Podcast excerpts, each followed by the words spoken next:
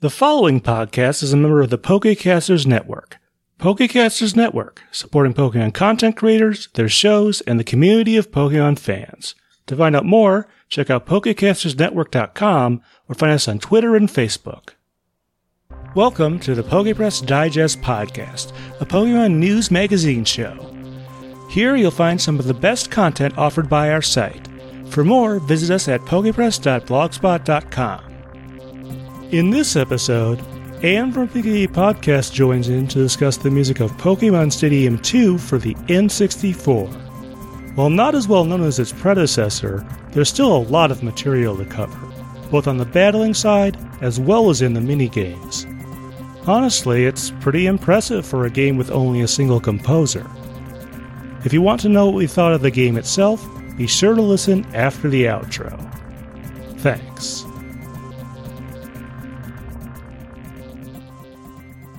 Hi folks, Stephen here. I'm on the phone with Anne from Big Bee Podcast, and this is the next in our series of Pokemon side game music discussions. So, this time we're doing a discussion of Pokemon Stadium two for the N sixty-four.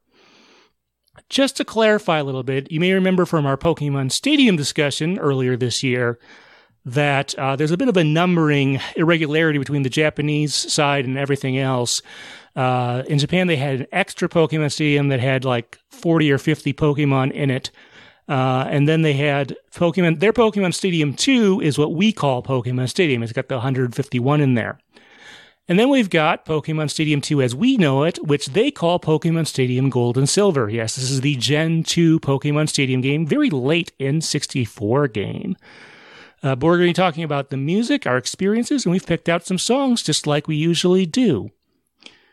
So first off, this game was released back in two thousand one, and it's it's kind of a bit of an odd spot because that's not long. It's very late into the N sixty-four life cycle, and as such, the Game Boy Advance is coming out very shortly after this, and so is the GameCube later that year.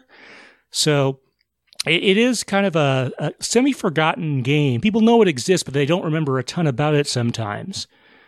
But um, Anne, uh, why don't you go ahead and talk about your experience with this game prior to this discussion? How about that? Yeah, like this is a game that I've never owned. Um, I think I've always been aware it existed because, like, looking at the cartridge evokes a lot of memories. Like every time I see it, I'm like, oh yeah, I remember that game. Um, I've played it a lot at fan conventions. It seems to be one that I always remember seeing in the game room, just kind of set up at a N sixty-four somewhere. So I've played all the mini games, I've played through the battle scenarios, but I've never owned it ever.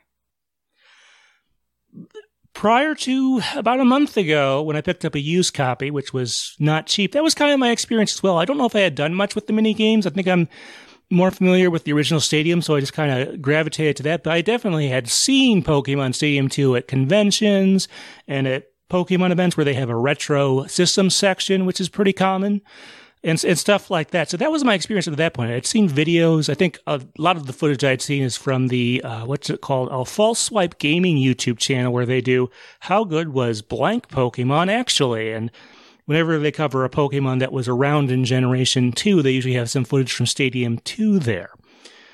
So so that was kind of my experience prior to all this, but I did pick up a copy. Like I said, it is not a cheap game. Uh, Pokemon games tend to keep resale value pretty well, uh, but this one especially, I guess since Gold and Silver is a very cherished generation, and a lot of folks probably missed this game the first time. It sold decently well, I think. But I did play it some, and you may have seen that live stream I did a little while ago, and that experience is also going to factor in for me, I guess. But uh, let's start with the basics. When was this game released, and where and how? It was released in Japan in December of two thousand. It came out in America in March of two thousand one, and finally made its way to Europe in October of two thousand one, so really late there. Um, I think the GameCube, for reference, didn't come out in Europe until early two thousand two, so they were still technically in the N sixty-four generation. But as far as it was developed, uh, it very clearly is based on the engine for the original Pokemon Stadium, or at least the one that we got here in two thousand for the first generation. And uh, this time, I don't think HAL, it looks like, had a ton of involvement with the development of this version of it. It was mostly Nintendo E A D that uh, handled that side of it. And did you have any comments on sort of uh, the development history of this game? I guess it's a little less special since it is so based on its predecessor. I mean, it's kind of, as you say, kind of interesting for the fact that it is so much based on the one that came before it. And yet, like, so late it... Well, I mean, I don't know about late in the game, but, like... Like, I mean, we may talk more about this later, it being, like, so n- kind of late in the era of N sixty-four games. It's an interesting game for where it is placed in the, the timeline of video games and Nintendo games in particular. It, it's interesting for what it is and what it is not, to me.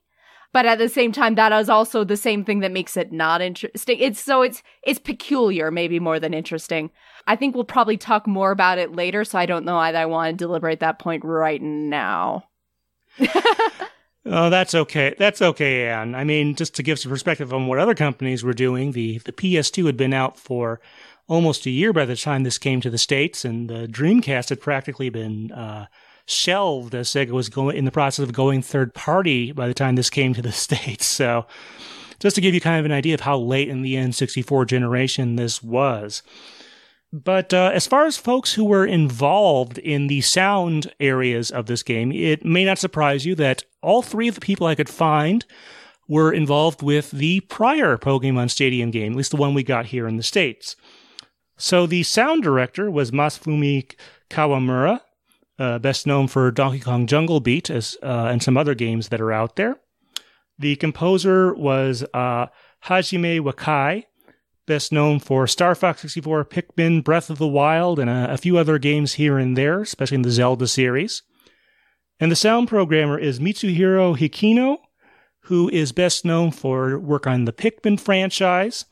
And he also worked, I always like to mention games that are relevant around the time we record this. He worked on Mario Sunshine as a sound programmer there. Of course, that's coming out uh, in a re-release later this month on the Mario All-Stars three D collection.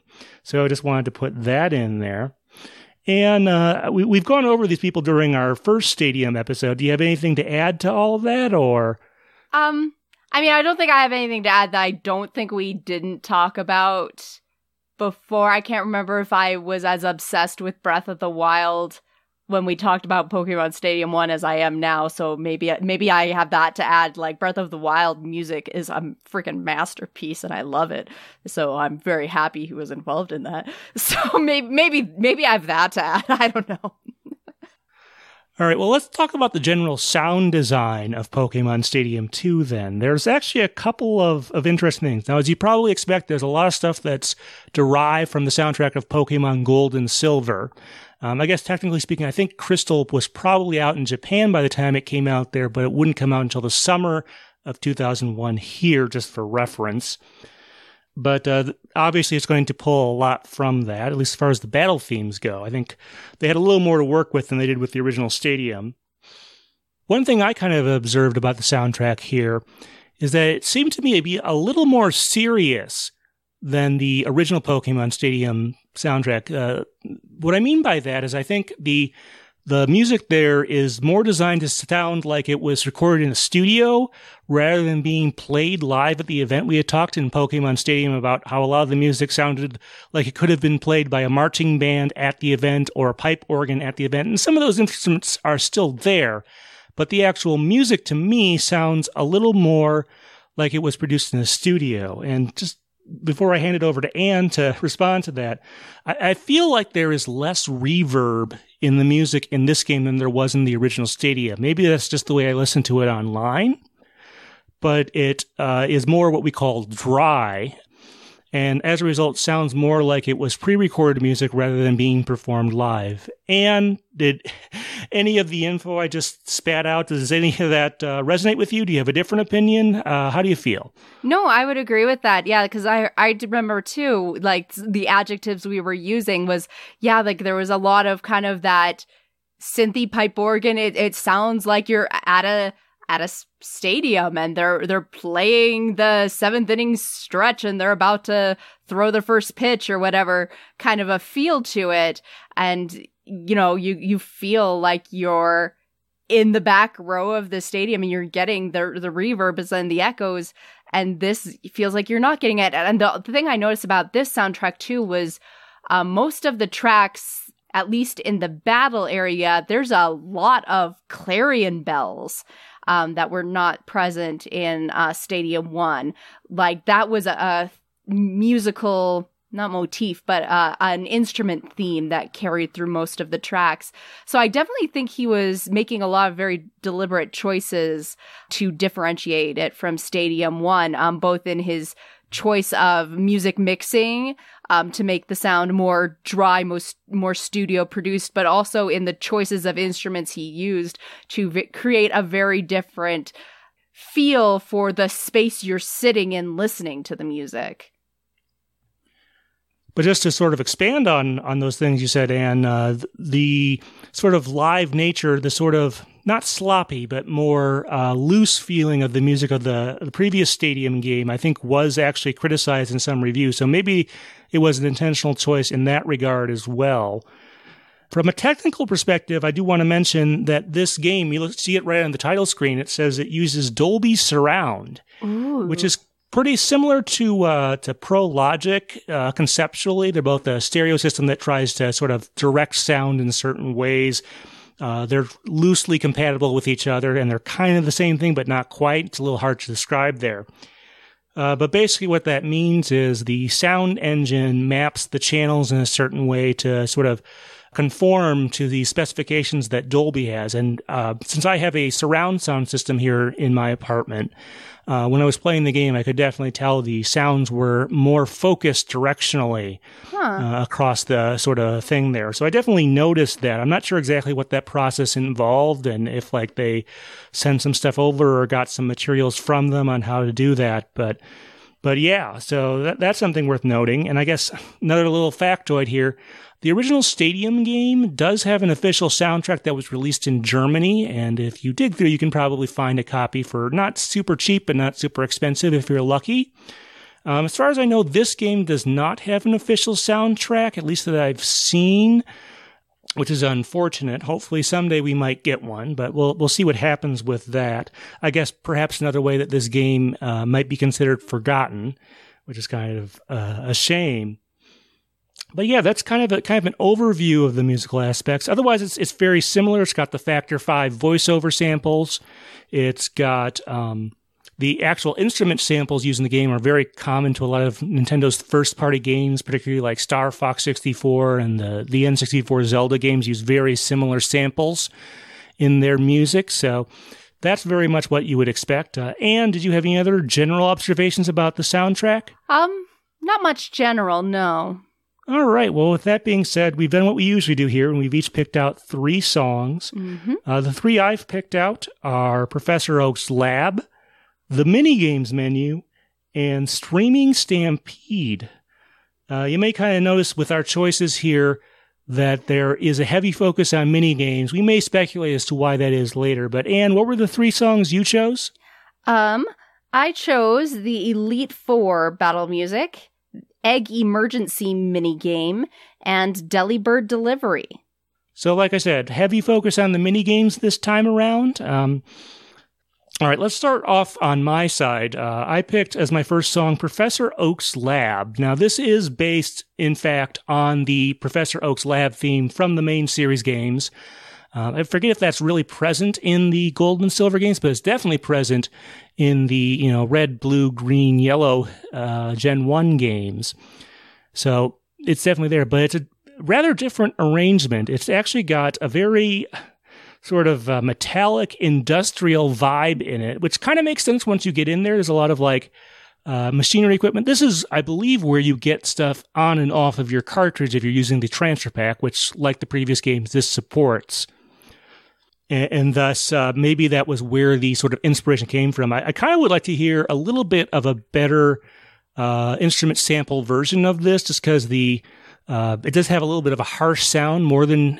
maybe even more than you expect from the instrumentation there.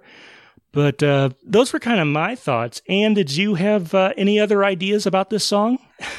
I'm kind of torn because on the one hand, I would be okay with that harsh sound of the instrumentation if it matched the rest of the soundtrack. Like, it's kind of a cool remix of that familiar theme if the rest of the soundtrack was kind of going for a sort of grunge, lo-fi, industrial, garage bandy type feel.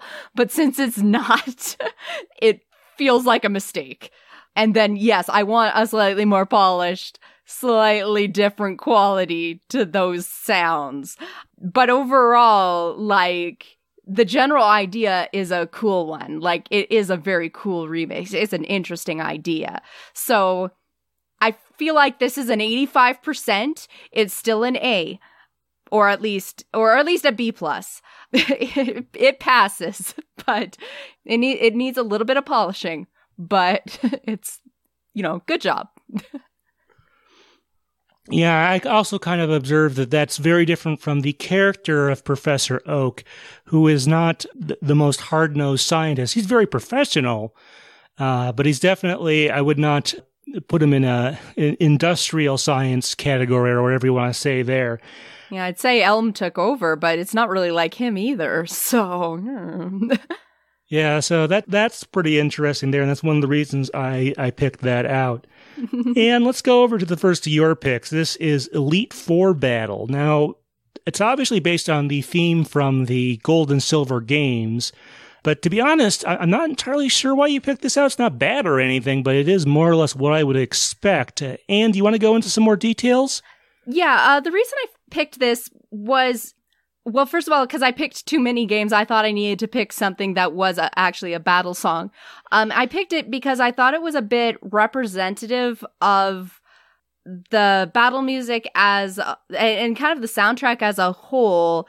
It kind of had the feel of the battles and the music, the kind of aspects of the music that I liked, in that it's got like the motivation and the intensity behind it, but it doesn't feel cluttered. It doesn't feel so intense that I become anxious and I'm not having fun in this Pokemon battle anymore. And again, it has that cool bell theme in the background that I like, but it doesn't get... Like, there's not so many bell clangs that it starts getting annoying. So there's, like, just a lot of very interesting things happening musically that I really appreciate. And I just thought that that was the track that kind of best brought in all the interesting things that were happening in this soundtrack that I liked and kind of represented them all in a very unique and cool way. That if I were going to pick a track that I was going to talk about and be like, this is the soundtrack, everybody... that this was probably the best one. Okay. I, I mean, I'll give you the, it sounds a little more open than what the uh, the Game Boy was able to produce there, where the, you know, there's about half a dozen um, electro, very electronic sounds in in that instrument set, and maybe this felt more, is is open the right word? Is that what you uh, were thinking of? I think that's what I'm trying to describe. Like, it it's full. It doesn't feel empty, but I don't feel like the music is pushing me faster than I can run, if that makes sense. I don't feel that it's that it's so intense that it's ruining my enjoyment of this game, that it's distracting me and like making me so jittery and intense that I can't focus on trying to pick my moves for the Pokemon or, or whatever, you know? It's adding to my enjoyment, not taking away from it. And I, I don't know, I, I feel sometimes in video games, the music like hypes you up in a way that it hypes you up just a little too much over the top. And this, you know, at the Elite Four, you're at the top of the game. You want the music to hit the perfect, the perfect line of that, where you're at the boss battle, but you're not over the edge. And like I said, this, the whole soundtrack feels like it's full and it's engaging, but it's never too much.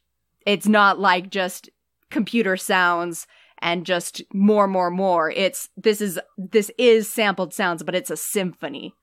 I may not be explaining that super well, but to me, I feel like this is something that breathes like music should. I can kind of see that. I guess arrangement-wise, I wish it had taken just a few more risks. I don't want it to deviate too much from the source material because, um, but maybe more in a way like they did with the uh, the gym leader castle in the the previous Pokemon Stadium. Uh, there's no specific Elite Four theme in Generation One. They just reused the gym leader battle theme. But I kind of wish they had maybe played with the instruments just a bit more uh, there. It's not a bad arrangement by any means, but it's, it's maybe not as interesting as I had hoped. Okay, let's go to my second pick, which is the mini games menu. So this time around, let's see, I think there are twelve mini games as opposed to the nine from the uh, uh, previous Pokemon Stadium. We'll talk more about the games themselves uh, as we talk about the music, but also in our post-discussion, most likely. But as far as the menu itself, it has, uh, I'm not sure if I'm using this genre term exactly right, but uh, ragtime feel to it. Um, not sure if I'm totally using that, but it's definitely in sort of the, the jazz uh, wheelhouse, as is a lot of the stuff with the minigames, to be honest. Um, and it has kind of a, a street band, like you might hear in like New Orleans or something like that, in the French Quarter or whatever. And also, uh, the other word I came up with it with for it was inviting. Like they're trying to get you to come into this establishment that has all these mini games or whatever in it. And uh, do you feel those are good words? Do you have some of your own? Inviting is, I think, a very good word. Like when I first heard this track, it. I don't know that it's something that I really terribly liked, but then I remembered uh, something you said way back during Pokemon Pinball, I think about the opening opening credits track where that it wasn't designed to be something that people listened to on loop for forever and ever, which has gotten me to think differently about certain tracks and what they were designed to do. And thinking about the minigames track in that light, this is a very inviting track that you're probably not meant to listen to for as long as I did. And yeah, like it is fun and catchy for, you know, the maybe thirty seconds at most that you're scrolling through the games and then f- picking something and moving on. I think that's a good way to describe it. Yeah. Yeah, you compare it to the one from Stadium one, which I'm, I'm fairly certain that is a more carnival atmosphere, which is not completely dissimilar, but it is distinct from this one. Mm-hmm, mm-hmm. And and that was sort of part of the reason I picked it, is that they are serving a similar purpose, but this is different, and they both work, um, but they have a, a different sort of thing that's going on there. As far as I can tell, Happy Together's use in the first Detective Pikachu trailer wasn't because of any super specific lyrical parallel with the plot of the film. Sure, Tim whips out his phone a few times, and occasionally acts a little crazy, but really it seems that the song was meant to highlight the buddy cop aspect of the movie, and perhaps to suggest that Tim and Detective Pikachu might have wound up with each other for a reason. Musically, the song's melancholic verses and incredibly bright chorus parallel the film's darker but not too dark tone, and to a certain extent the personalities of the main characters, with Tim being more low-key and Detective Pikachu more energetic. With all that said, however, I'd be remiss if I didn't mention that this isn't the first time the song has come into Pokemon's orbit. Fans of the original N sixty-four Smash Bros. Will remember that ads for that game also used this tune, adding another level of nostalgia to the mix. Anyway, do you have your own thoughts on any of this? Feel free to let us know. Thanks. All right, well, let's see. The next one you picked out is an actual minigame theme. We actually have three of those between the two of us. You have Egg Emergency. So why don't you just briefly describe the minigame, and then we can talk about the actual musical portion of it. Yeah, this game, um, you're basically a, a Chansey, and you're kind of trying to catch a bunch of eggs that are falling from the sky and not catch the Voltorbs, which will use self-destruct. And the music in the background is kind of this accordion sort of music. It and I picked it because it reminds me a lot of movie five. It, kind of like you're sitting on like an Italian or French cafe or on the street or something. It, it gave me those vibes and it, the very fond recollections of um. Altamar City. So that's basically why I picked it. So Yeah, when you said cafe there, that was what about what I put down. I, I gave it more of a, a French credit uh, to that. And I was wondering, actually, if you had been playing recently uh, Pokemon Café Mix that came out a month or two ago, since uh, that has um, that particular vibe to it, which is very similar to this. Maybe uh, uh, Tsukasa Tawada, who you will talk about in some future side games, um, really like this. There's also a theme like this in, in Pokemon Shuffle, Uh, for one of the overworld area themes as well. But that was where I thought you might be going with that. But I guess movie five is not a bad uh, example either. Another direct, two forks in a road. um, as far as the game itself, it, it gives me a, a feeling very similar to uh, the Game and Watch game. The Game and Watch was a series of games that Nintendo made back in like the early eighties before they made the, the Game Boy.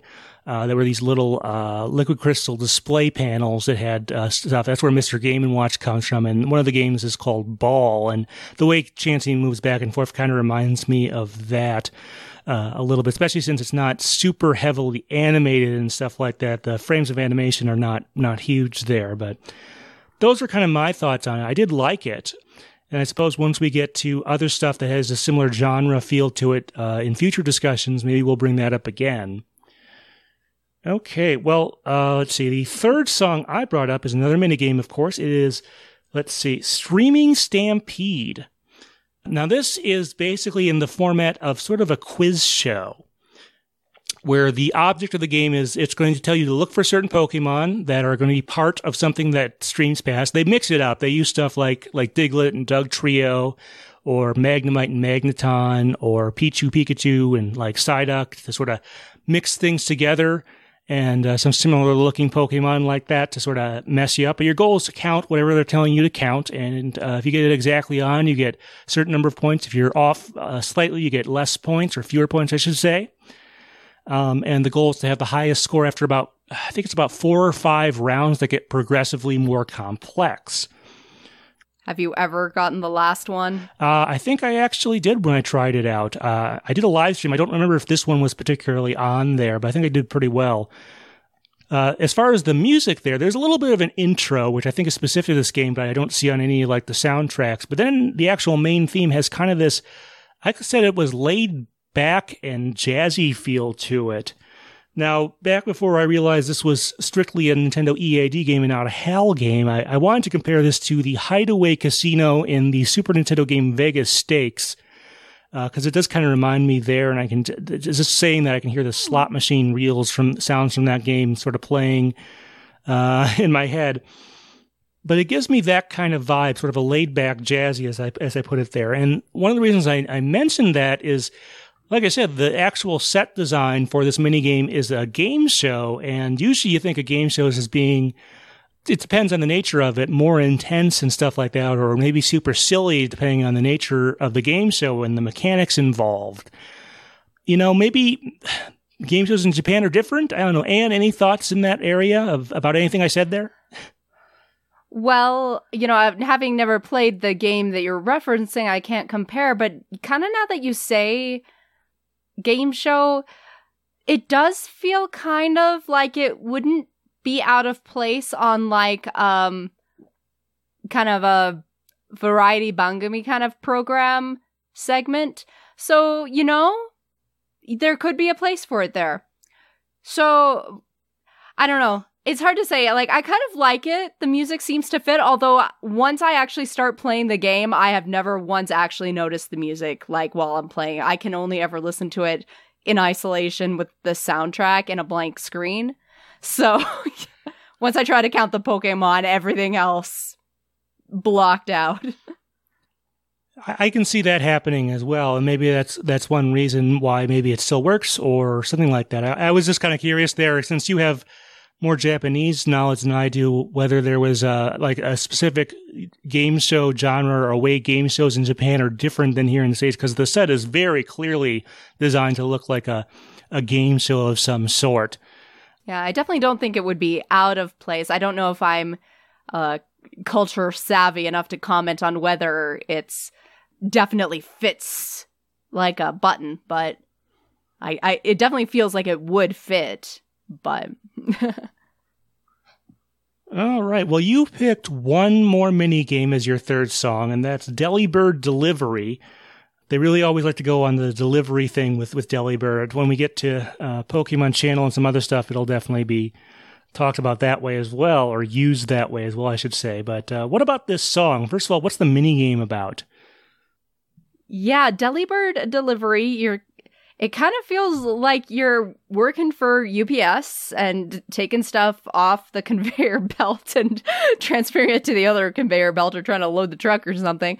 Um, and, and yeah, like you're trying to take it to the other line and get the points before the other Delibird get their, fill their sacks and, and get it to their locations.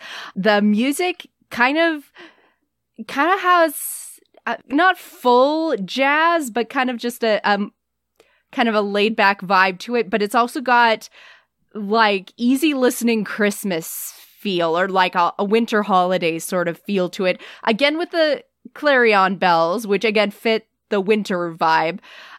But the field and the color scheme um, looks a bit like a gridiron football field, so there's a lot of very confusing um, stimulus going on in this game.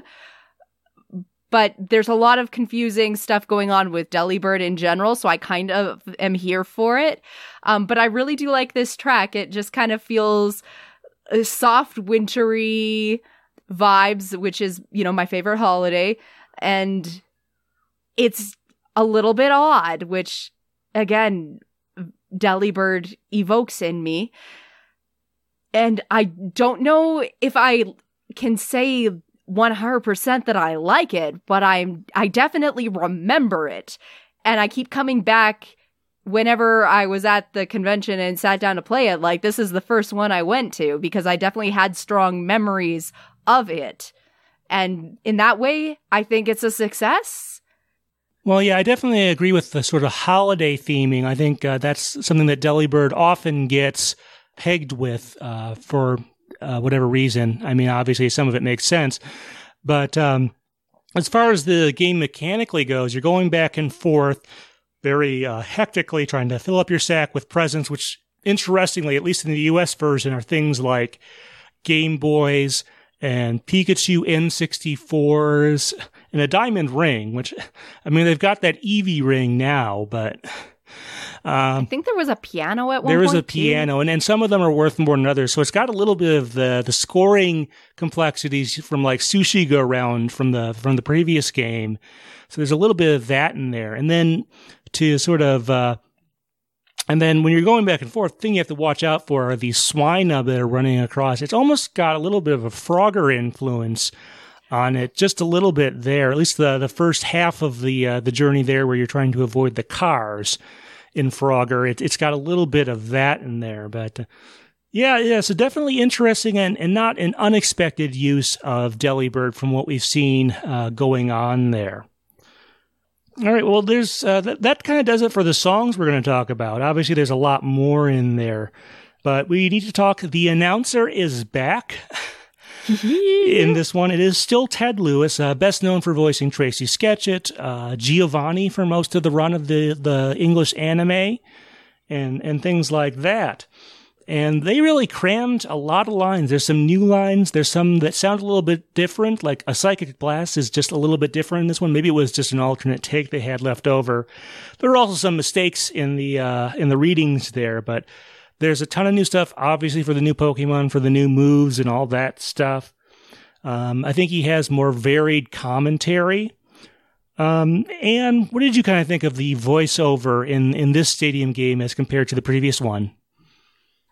I mean, I'm here for it. Like, I would have felt so sad if they hadn't kept him.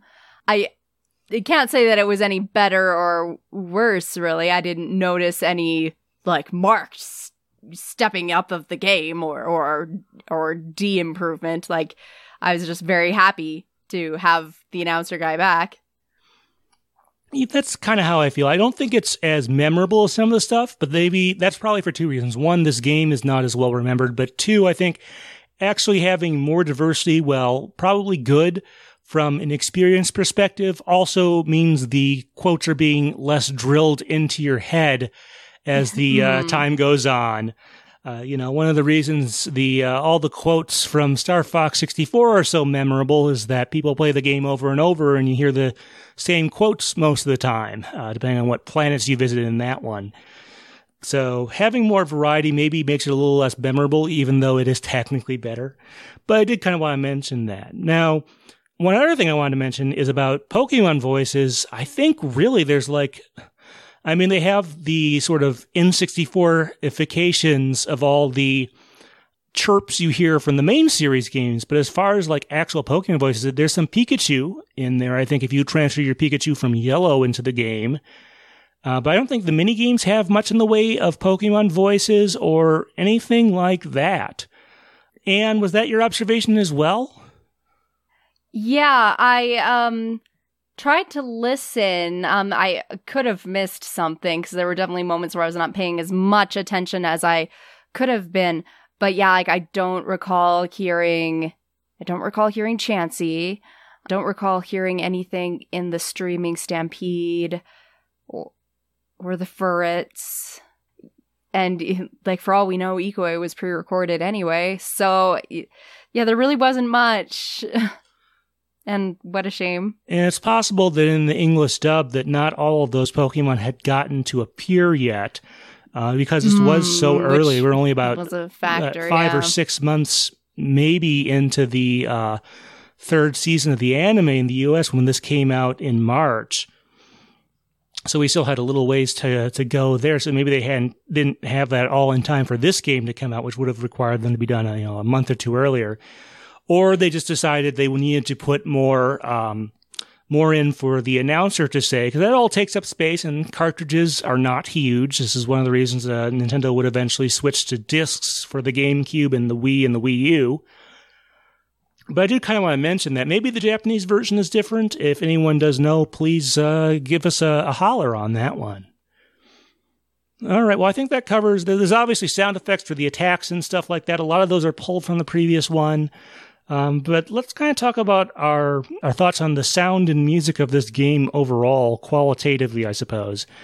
Um, I definitely noticed it seemed like there was less diversity and there's less um, taking of chances with the music here. You, you may remember we talked about that uh, with the original Stadium. We talked about the one where they snuck in the Pokemon Center recovery chime in the middle of a song there. And there's not really that much of that splicing and uh, risk-taking in, in this one. And there are a few reasons for that. But, Anne, did you notice the same thing? I would agree with that, yeah. Like, I feel like they maybe disguised that in a way with, um, like, having a very different sound than Pokemon Stadium one. So maybe you don't notice that maybe it's not so... instrumentally diverse, because you definitely notice it is different, but there's a big difference between being different and being diverse. The, those that was horribly uncreative language that I just used there, but I, I think you know what I'm driving at there. Well, personally, and maybe it's just the samples they use being similar to other first-party N sixty-four games, I didn't think the the music was that different. There are some definite differences, like we the reverb, like we talked about. Um, but I, I think maybe one of the reasons it's less diverse, uh, one of them very likely explanation for that is that they only had one composer here, whereas the previous Steam game, in part because of that iterative nature of it, had like probably at least three or four or five different people who were in charge of the musical aspects, whereas this one just has a sound director, a composer, slash arranger, and also a sound programming person on it.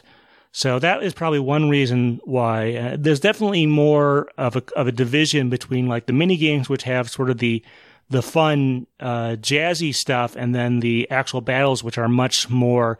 Occasionally, they would sneak in uh, a pipe organ or something like that, but usually they were very very strings slash brass focused. Does that sound about right, Anne? Yeah, and with, like, the one composer, like, you're only going... There's only so much you can deviate off of one path, whereas with multiple people sticking their ideas into the pot, you have many bases from which to branch off of. Mm. Yeah, so I, that probably contributed to it. I don't think the soundtrack on this game is bad. Uh, oh, but, no, no. And, and to be honest, I there's think there's... a lot that I like about it. I think there was more music in this game than there was in the in the previous stadium. So the, the person on here uh, had to work extra hard on that. So I'm not saying he did a bad job. I'm just saying that, you know, the maybe the opportunity wasn't there or or whatever.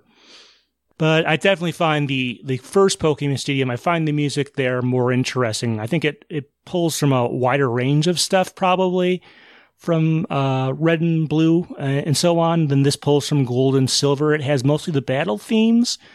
So that maybe contributes to my enjoyment of the, the first one, which has uh, more of the root themes and stuff like that. And, and like I said, we said, more...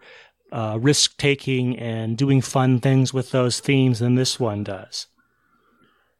That kind of feels like a lot of criticism that Gold and Silver, the anime, seemed to take on towards the end of its run, where like like the very beginning and the very end seemed to have a lot of like interesting things and risk-taking and, and just, I don't know, interest behind them, but like there was a giant dearth in the middle where it felt old and stale and recycled and like not much was happening and not much vision. And like, I don't know, like people felt the original was better or like the original had more interest. Like, I, I, I don't know. I feel like whether it's the anime, whether it's a video game, et cetera, like Pokemon Gold and Silver seems to have like that recurrent comment come up a lot about it, and I, I just find that very interesting, and I'm wondering what the common thread is, and I'm trying, I don't know, I find that very interesting. I w- want to dive deeper on that somehow. Well, maybe that's um, something we'll bring up when we get to the third-gen games, and especially Pokemon Coliseum, which goes in a, a fairly different direction mm. than... than this game or its predecessor went musically, although it is still not completely dissimilar either. But before we move on, I do have some feedback that I want to share and uh, give Anne a chance to respond to. So first off, I have Ooh. some comments that came from my recent interview with Peter Moshe. He, of course, did the engineering work for They Don't Understand, Uh, the uh, Dream Street song from the second Pokemon movie that also has a non-Pokemon version, so that made our that made our discussion uh, a little bit interesting to find out how all that worked uh, together. Richard Wright uh, said, "Awesome interview as always." Um, which you know, uh, I asked for a little bit of follow-up, and he says the the whole aspect of knowing how he worked with the band and others before them was amazing. Uh, the history of his work is, is what he says there. And and basically, a big part of our interview was explaining some of the other folks he had worked with, uh, notably Hall and Oates, which is always a little bit fun when I get to see those little, you know, six degrees of separation between Pokemon and music and, and all sorts of, of folks out there. But, Anne, first off, I wanted to know, did you have any comments about that particular interview in and of itself? Like it's, it's always interesting to see behind the scenes, but like that it is... a process that um, is not just someone working in a vacuum, that this is like a human being like you and me who has to talk to other human beings. And like to make a song is predicated upon what he did with another person completely unrelated, which like has to do with something completely unrelated to somebody else, which, you know, is built upon something completely unrelated to, you know, somebody he met two years ago. So like the, the interactions, like say you're having with me, or that you met somebody at school, you know, ten years ago, like those connections we have to people are important, which is all, you know, a very Pokemon sentiment. Like that's very touching to me. So I think that was the biggest takeaway from the interview for me is like those things matter into the future and allow us to create things. Yeah, his whole career is really just about getting connections because he started, you know, working in a record store, and eventually started uh, engineering live shows, and eventually that led him into studio work and so on and so forth. Um, there was some stuff I had to cut out that was about how he sort of adapted the technical change very well. Uh, notably, in the interview, we talk about his live streaming, which he started about a decade ago and has proven to be very useful right about now. But it shows how one thing builds to another and how you meet new people along the way. It, it is kind of, you know, especially when you're working with live bands and on the road and stuff, it is kind of a Pokemon-ish journey uh, to that. And and that's another sort of story you can sort of derive from there. But a good interview. If you haven't already heard it, it's on the podcast feed. It's also on this channel, of course. So definitely check that out. All right. So I got one more comment here. So this is our uh, Why It Works series. This is where I, I use these as sort of like uh, splitters in the podcast feed, and, and as opposed to commercial breaks, since we don't really have commercials usually, other than for like the Pokecasters Network that I'm part of. We do these Why It Works thing. This is the Why It Kinda Works, Don't Say You Love Me. Uh, of course, this is the M two M song that was the commercial tie-in for the first Pokemon movie. Um, so this is from uh, Sorencast Z, and, and I get the feeling, I looked at some of his stuff, it looks like his first language is probably either Spanish or Portuguese.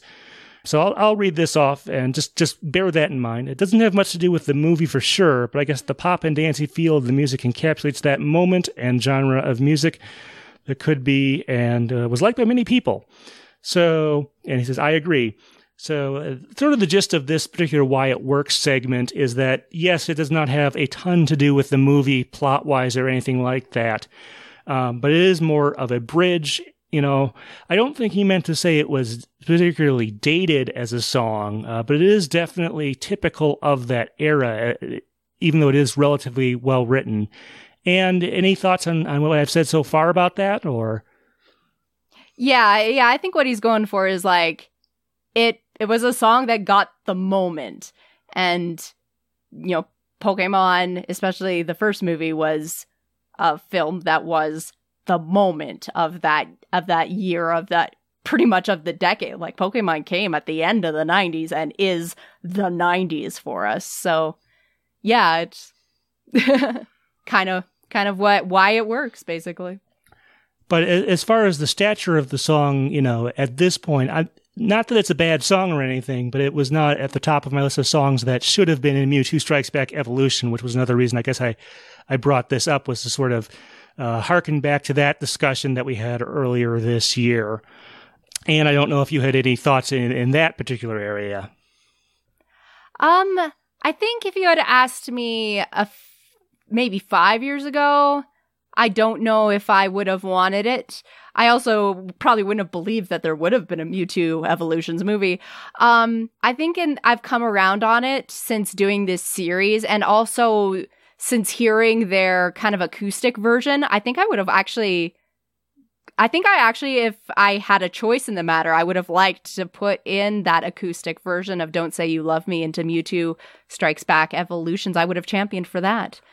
Or at least uh, at least as some kind of um, alternate mix of Don't Say You Love Me. I think that would have been a nice thing to try. That's interesting that you say that. Uh, where would you have put it? Would it have been in the end credits like before? Would you use it as like a score element or or, or what there? Maybe like not the first song in the end credits, maybe like the second. I, I think there's definitely a better song for the end credits, um, and I would like to see what we could come up with. Um, but I would like to see it um, somewhere at the end of the movie, or at least in the soundtrack. Are you saying it, it might have worked out better than, than Keep Evolving or the Pokemon theme they put at the very end of the credits? Oh, oh it's so hard to lose Keep Evolving. Um, oh, oh, can we just have a longer credit sequence where it plays after Keep Evolving? Oh dear, Th- these are hard choices. Um. Uh, we'll just put it. We'll uh, we'll just put it on the soundtrack then. Uh, well, I mean, I my heart, Stephen, my heart. I can't choose these things. Well, well judging by the so- this is why I'm not an executive. Well, judging by the social media comments, the uh, the things people missed most most were either the score, or Brother My Brother, and then We're a Miracle, and then some of the other stuff in there as far as that remake goes. Um, I am always, like I said, the, one of the reasons I just belabor this is I'm always a little worried that they're, they're going to do a remake of Pokemon two thousand and take the same musical approach. And I do not want to be the person running the Pokemon Company's social media accounts uh, if that happens that weekend. Oh, that is that is not a job for the faint of heart, no. On a good day, but that would be... All right. Well, that takes care of our feedback section. Our next episode, as we've said, uh, there's not much in the way of Gen two side games unless you're going to count the Pokemon Mini. So this is really our last one there. Um, but our next episode is going to be another special episode. I decided what I wanted to do was to cover the music of the first two Smash Brothers games. So soundtracks are relatively small, certainly compared to Brawl and onwards. But it's going to be the music of Super Smash Brothers for the N sixty-four and Super Smash Brothers Melee for the GameCube. Uh, we're going to talk about the music of both of those. Uh, the way we've kind of split it up, uh, that Ann and I are considering for picking out songs, I think what we're going to do is we're each going to pick one of the Pokemon songs. Since there's, between the two ones, there's only like three or four different songs that are from Pokemon in there. And then... Uh, one non-Pokemon song from those first two games, and then one ineligible Pokemon song. And what we mean by that is that, um, generally speaking, anything used in the Smash Brothers has to be based on uh, video game source material.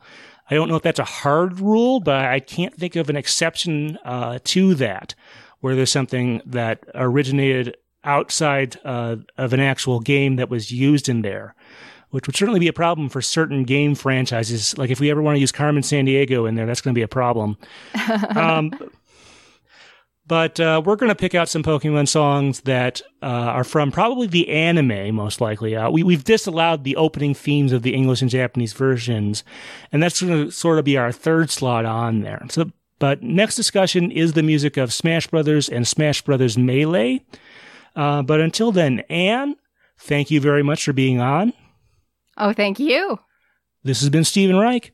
All right, folks, thanks. Thanks for listening to the Pokepress Digest Podcast. We'd appreciate if you rate or review us on your podcast app of choice. If you'd like to find more of our great content, visit our website at pokepress dot blogspot dot com. If you'd like to contact us, send an email to pokepress at gmail dot com or follow at Pokepress on Twitter.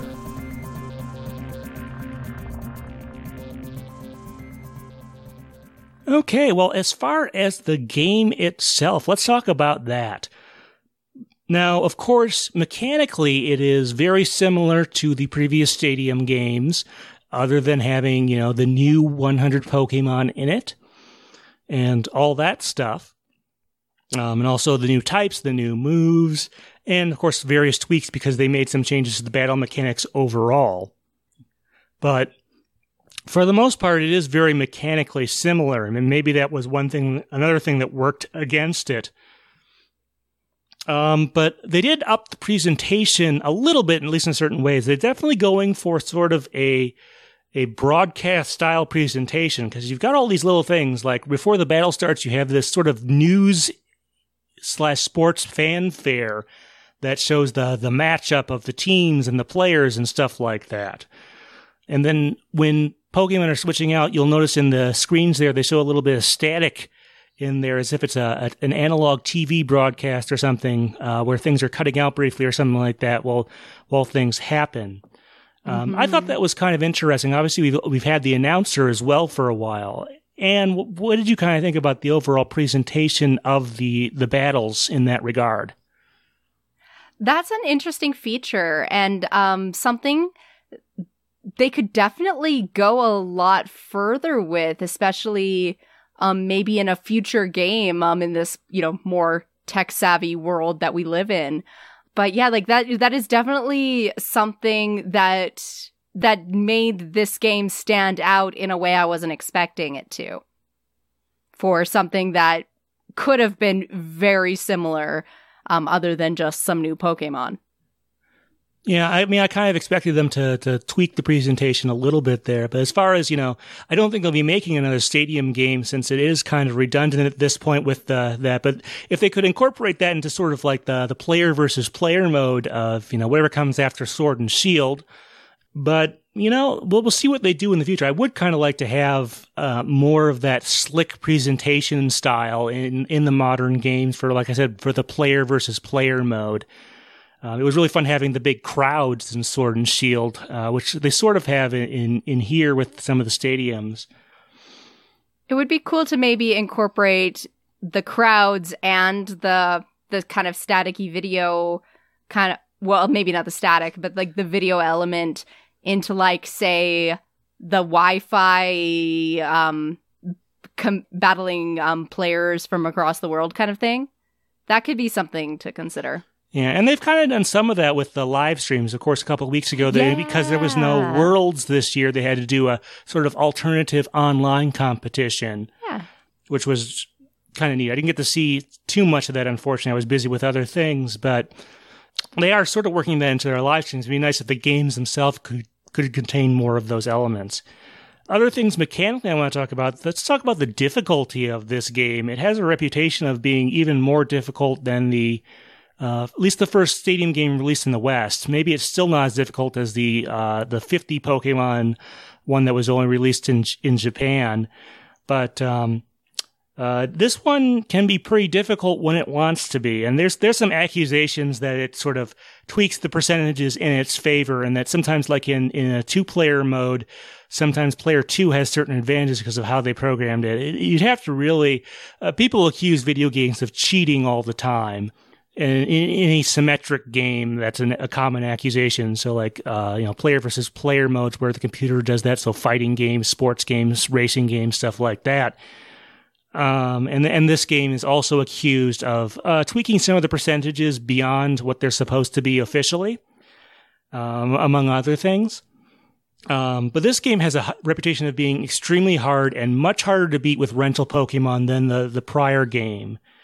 And I, I don't know if you have any any thoughts in that area, but um, since you seem to be more familiar with the mini games and a little bit of the battling mode, what's your thoughts? Um, I don't remember it being as, like, frustratingly hard. I, as I mentioned, I never owned it, so I don't remember playing it enough to really have an informed opinion about it. Um, but like I said, I don't remember. Like ever becoming like, so, oh my gosh, this is so hard, I quit. Um, but I, like Pokemon Stadium one, I was more there for the mini games, let's be real. Um, so that might be an answer in and of itself. If I cared more about the mini games, that's probably where more of the enjoyment was, period. Well, I may as well throw in a little anecdote. If you saw my live stream a week or two ago, you would have seen me uh, hit... I guess what is some of the difficulty of this game? Some of it is, I guess, legitimate. Some of it I'm not so sure about. Um, so uh, when I was playing through the Little Cup, which is the level five competition, you go through eight trainers and, uh, you know, you have these teams of, of very low level Pokemon. And to be honest, this is in round one. There's a round two like there was in the previous team game where everything is more difficult. But this was in round one. I went through the first seven. Didn't really have too much trouble. I had built up uh, in, in some of the modes, if you don't lose any of your Pokemon, if none of them get knocked out, you get to continue. So on a later battle, if you lose, you can you can uh, try again. And on the first seven, I never lost any of them uh, as far as the battles go. And I managed to get enough perfects where I didn't lose any of my Pokemon to get five or six continues. And then I get to the eighth and final battle. And I, if you saw the stream, um, you know what happened. It was like hitting a brick wall where it just suddenly jumped straight up. I just could not beat the guy. And I swear there's some stuff that seemed at least a little bit suspicious. First off, this is the first time you hit someone who has uh, a held item in this mode, and he has a gold berry on his Abra, which at that level heals pretty much the whole thing there once you get below half, which is real fun. Um, and I didn't have too many great Pokemon to use against uh, that. He also had a Chansey, which I managed to get down at one point, like down to like one H P. It just barely survived. And apparently that's a thing that maybe happens sometimes when it shouldn't, because I got like a critical hit on a dynamic punch and stuff like that. Um, so that maybe was a little suspicious. But basically, the closest I got, I think I knocked out maybe two of his Pokemon once in the six or seven attempts I gave that. And, um, yeah, so uh, there's kind of my um, personal story of difficulty there. Uh, like I said, you can't really tell if the game, unless it cheats in a really obvious way. Like I said, uh, people often accuse the Pokemon games of not playing by their own rules. So this is not a new thing or exclusive to this game. But uh, you have to actually look at like the, the, the code to determine if it's giving itself an advantage. And I don't suppose you have any reaction to that story I just told there, but it definitely happened. I have I'm... the video proof. Definitely sounds a little suspicious. I mean, if it doesn't play by its own rules, maybe it's playing by anime rules. I don't know. It, that's just kind of a question there. We should probably talk about some of the other technical details. This is a, being a late N sixty-four game, it's not entirely surprising, but this makes use of the N sixty-four expansion pack. Uh, it is optional, unlike some other games, like uh, Majora's Mask is one of the ones that requires it.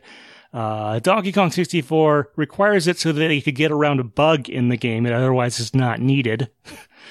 uh, but basically, this is an extra four megabytes of RAM that goes in the N sixty-four and is used for a variety of purposes depending on the game. Some games use it for uh, increased color depth.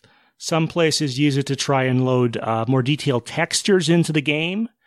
And uh, the way it's used here is that more of the game is in uh, a resolution called four eighty i as opposed to two forty p, which is a whole technical thing I could get into. But basically, some of the game ha- has more pixels to work with when you have the expansion pack installed. Um, that causes kind of problem for streaming when it switches resolution. And the, the previous Pokemon Stadium had the high resolution mode in some of its menus and when you're selecting Pokemon and stuff like that. But this one, if you have the expansion pack, uses it more. Not for the, the real battles, though. That that is still low res. And I don't know what you thought of sort of the graphical fidelity of this game, but I figured this would be a good place to ask about it. Um, I mean, at the time, I thought it was really cool. Looking back, being an N sixty-four game, it kind of like, well, you know, whatever.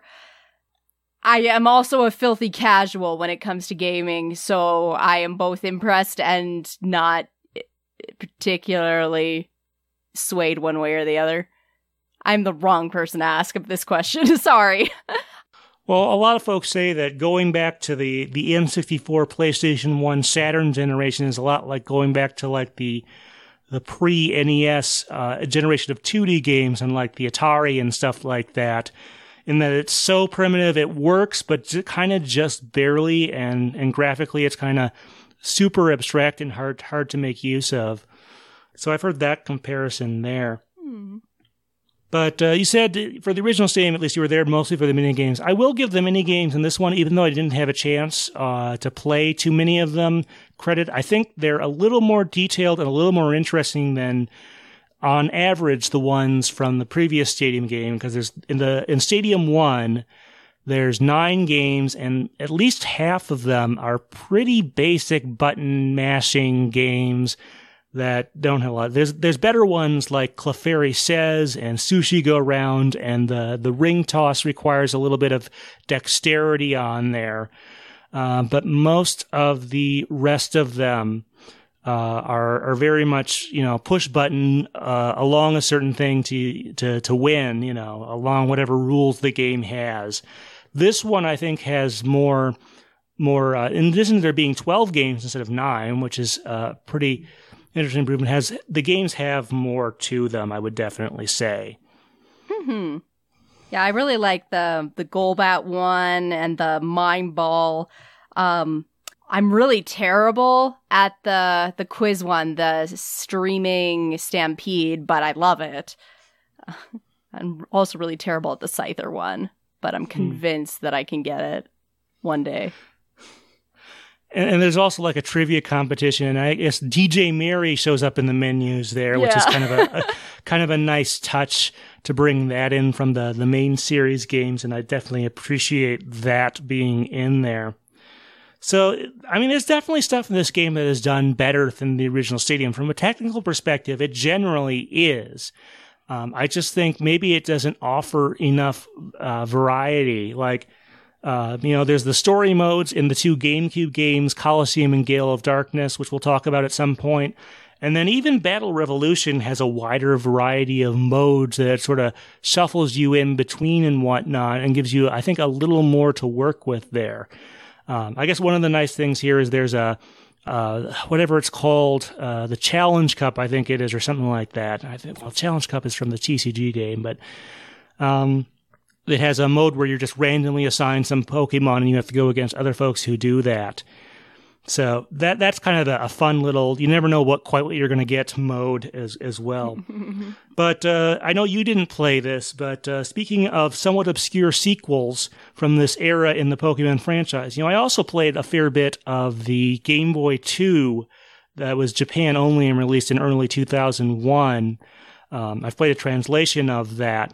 And I have to say that one, um, I think I got a little bit more out of than than this one, but neither one of them is a bad game, and whether they're worth it for you to play is, is sort of what you have to decide there. Any other sort of wrap-up thoughts on this game quality-wise?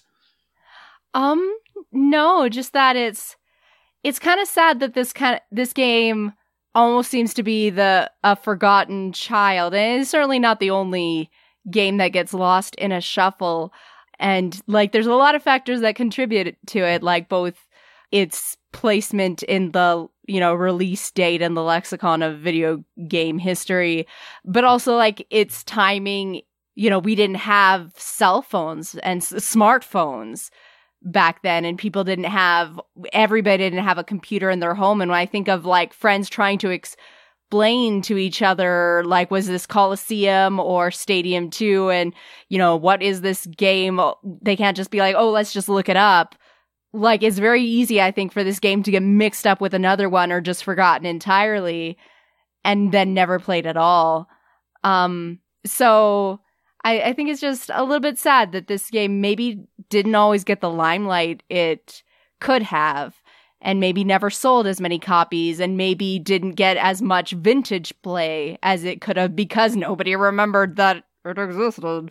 I mean, as much as it's kind of a shame that it's a little bit more expensive than some other games uh, that are of other Nintendo sixty-four games, I'm glad that when people do remember it, they seem to remember it fondly and esteem it at high value. That's that's kind of nice. There's it's got that for, going for it, at least.